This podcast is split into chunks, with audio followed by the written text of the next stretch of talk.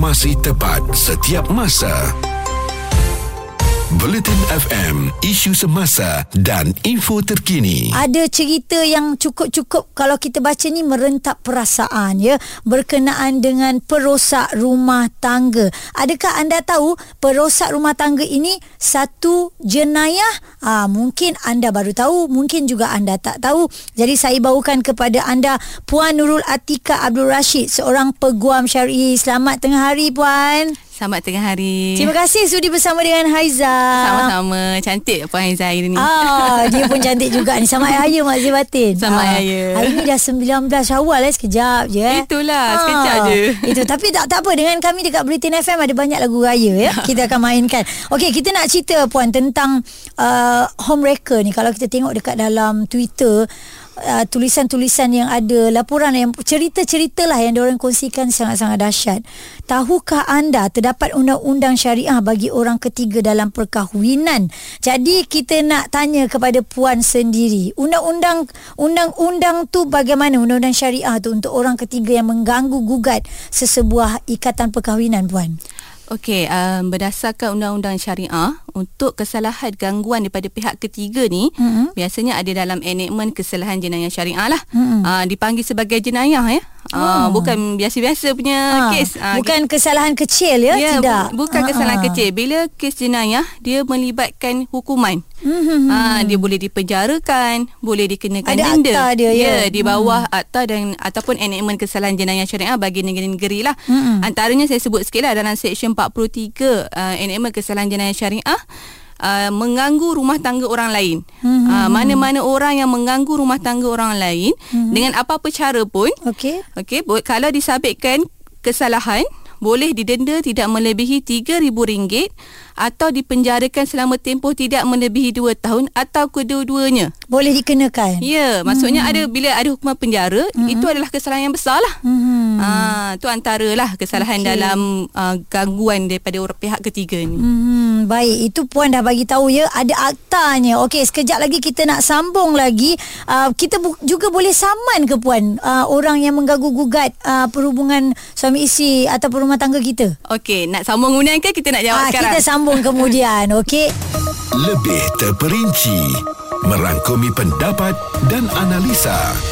Bulletin FM, isu semasa dan info terkini. Perosak rumah tangga orang satu jenayah. Kita bersama dengan Puan Nurul Atika Abdul Rashid, seorang peguam syari'i. Sekiranya anda yang mendengarkan Haizah sekarang ada apa-apa soalan untuk diberikan, boleh terus ke WhatsApp 017-276-5656. Nak call saya pun boleh. Kita borak di udara. Ada pelbagai soalan, saya tolong panjangkan kepada uh, Puan Nurul Atika kita ya. Puan tadi uh, tadi kan kita ada tanya pasal saman menyaman ni kan. Kalau kita uh, apa terlibat dalam pergolakan rumah tangga orang, kita jadi orang ketiga dan sebagainya. Um, adakah daripada pihak suami ataupun isteri boleh saman orang ketiga itu? Okey, dari segi undang-undang syariah, hmm. um, tu yang ramai orang salah faham ya. Ha. Uh, um, mereka ingat boleh saman menyaman. Hmm. Uh, tapi sebenarnya orang awam tidak boleh saman sebab ini adalah atas akta kesalahan jenayah syariah yang macam saya sebutkan tadi. Mm-hmm. Bila kesalahan jenayah hanya pendakwa sahaja yang boleh membawa kes itu di mahkamah. Mm. Jadi apabila berlaku je uh, gangguan daripada pihak ketiga dalam rumah tangga tu, mm-hmm. kena buat aduan di pejabat agama Islam atau jabatan agama Islam. Itulah tindakan yang mereka perlu buat lah. Mm-hmm. Uh, yang mana uh, pejabat agama Islam akan buat siasatan mm-hmm. kalau ada unsur-unsur seperti yang dikatakan tu gangguan daripada pihak ketiga pendakwa akan membawa kes itu di mahkamah syariah yeah. ha, sebab itu adalah satu kesalahan yang syariah hmm. ha, jadi orang awam ni tak boleh samain sembrono lah ha. hanya boleh buat aduan sahaja di pejabat agama Okey, biar pihak pendakwa lah yang menjalankan tugas ya, ya. betul Okey, dan uh, ba- macam mana pula kalau uh, nak tahu proses untuk failkan nak kita nak kenakan tindakan kepada si pelaku ni waktu buat aduan tu uh, kena ada bukti-bukti lah. Hmm. Uh, kalau contohnya, contoh, ha. uh, contohnya pergi buat laporan polis lah. Okay. Uh, daripada laporan polis tu pergi ke pejabat agama bawa contoh uh, ataupun uh, ada video, hmm. ada conversation WhatsApp ke. Hmm. Uh, cumanya um, Haiza saya nak cakap sikit uh, mungkin orang salah faham uh. um, orang gangguan orang ketiga ni orang ingat uh, kebiasaannya curang kan Ya Ah, suami Itulah cu- yang orang tahunya pun Ah, Ha. suami curang kan Betul. tapi bila suka sama suka ni kita tak panggil gangguan sebenarnya Ah, okey yang itu tolong gantung ah, kita akan tanya soalan tu sekejap je lagi yang bertepuk sebelah tangan tak berbunyi orang kata kan. Ah, betul. Bila dia tepuk tam, tangan tepuk amai-amai sama-sama ni macam mana kaedahnya. Okey puan dan sekiranya tak ada bukti yang cukup ni puan, kita nak kira macam mana? Adakah kes ditutup puan?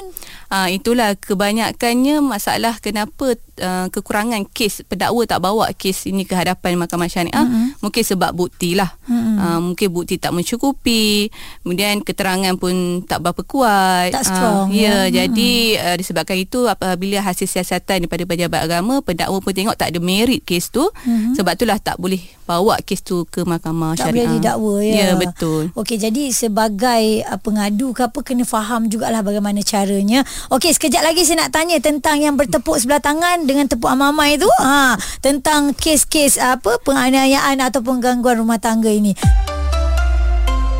Platform penuh informasi, tepat dan pantas. Bulletin FM, isu semasa dan info terkini. Kita bawakan ni topik perosak rumah tangga orang. Adakah anda tahu itu satu jenayah? Jadi kita dah dapatkan kepastian daripada Puan Nurul Atika Abdul Rashid, seorang peguam syar'i bersama dengan Haiza dan puan kata tadi memang benar itu satu jenayah. Tetapi uh, berbalik kepada cerita yang bertepuk dua belah tangan ini. Dia tidak seorang-seorang, dua-dua suka. Itu kategori macam mana puan? Okey, uh, sebenarnya kebanyakan kesnya kategori uh-huh. macam tu lah kan. Ah. Dia curang Macam kita salah bawa tajuk je kan. Okey, ha. Okey, uh, yang tak fahamnya mungkin pasangan tu. Uh, hmm. Macam suami dan isteri. Suami tu curang. Isteri ingat uh, dia salahkan perempuan tu sahaja. Hmm. Uh, dia kata diganggu oleh pihak ketiga perempuan tu lah. Perempuan yang ketiga tu lah. Okey. Uh, sebenarnya bila suami dia tu melayan. Hmm. Uh, tak panggil gangguan lah Kalau dari sudut um, Hukum syarak daripada Sudut undang-undang ni Kita hmm. tak panggil itu sebagai gangguan Sebab Bertepuk amai-amai tu lah kan Ah, Ah, dia sama-sama suka Ah, lah. Sama-sama suka Okey. Sebab itulah susah Pendakwa nak bawa kes Yang seperti itulah banyak kes berlaku jadi tak boleh nak didakwa adalah kerana ini. Ya, hmm. sebabnya suka sama suka. Sebab bila suka sama suka, contoh kita panggil keterangan si suami tu kan hmm. di mahkamah. Mahkamah tanya, um, apa perempuan ni kacau rumah tangga awak ke?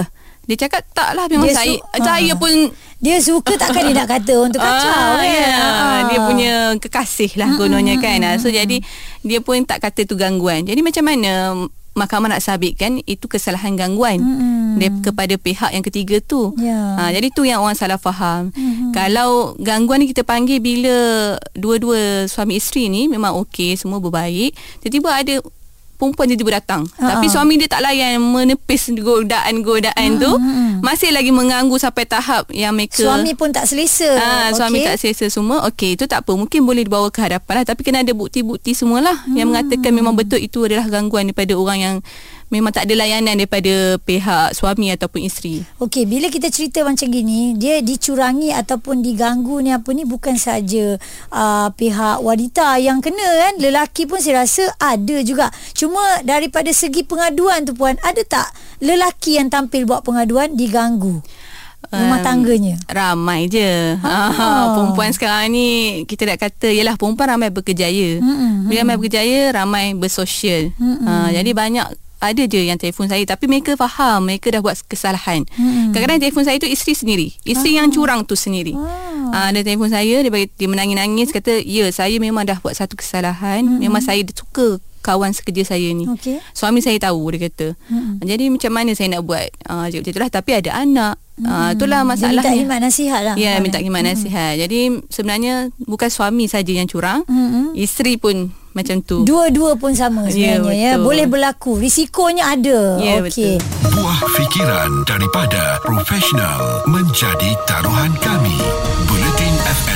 Isu semasa dan info terkini. Masih lagi bersama dengan Puan Nurul Atika Abdul Rashid, seorang peguam syari'i, perosak rumah tangga satu jenayah. Ya, memang betul. Itu yang Puan dah bagi tahu dan kita bawakan topik ini kepada anda dan saya nak panjangkan soalan daripada Salina. Katanya, uh, kalau kita lihat trend sekarang ni kan, ada segelintir yang suka dedahkan kes kecurangan suami, kes kecurangan isteri, semua uh, bersama dengan orang ketiga ini dalam media sosial. TikTok lah, Instagram lah, semua-semua. Jadi adakah itu semua boleh menjadi uh, saksi ataupun bukti jika kita nak mendakwa puan? Soalan daripada Salina. Okey, uh, sebenarnya pendedahan di media sosial ni lebih pada nak sakit hati kot. Lepas geram. Ah, lepas geram kan. Mm-hmm. Uh, sebabnya kalau ada bukti-bukti bergambar ke video ke yang dah diupload di media sosial tu, mm-hmm. bawa ke pejabat agama Islam. Mm-hmm. Jabatan agama Islam untuk buat siasatan kalau betul memang berlakunya masalah tu lah hmm. untuk mereka buat siasatan bila mereka buat siasatan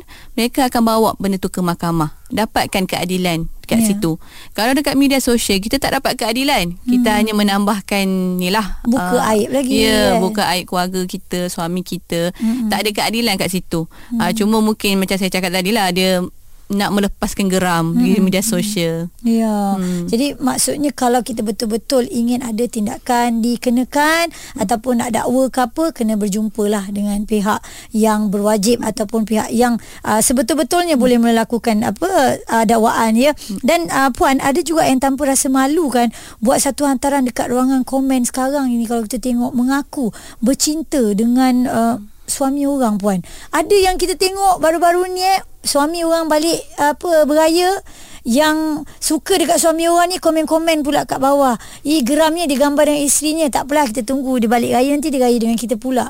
Macam mana tu puan kategori yang itu adakah mereka ini antara pencetus uh, kerosakan rumah tangga orang?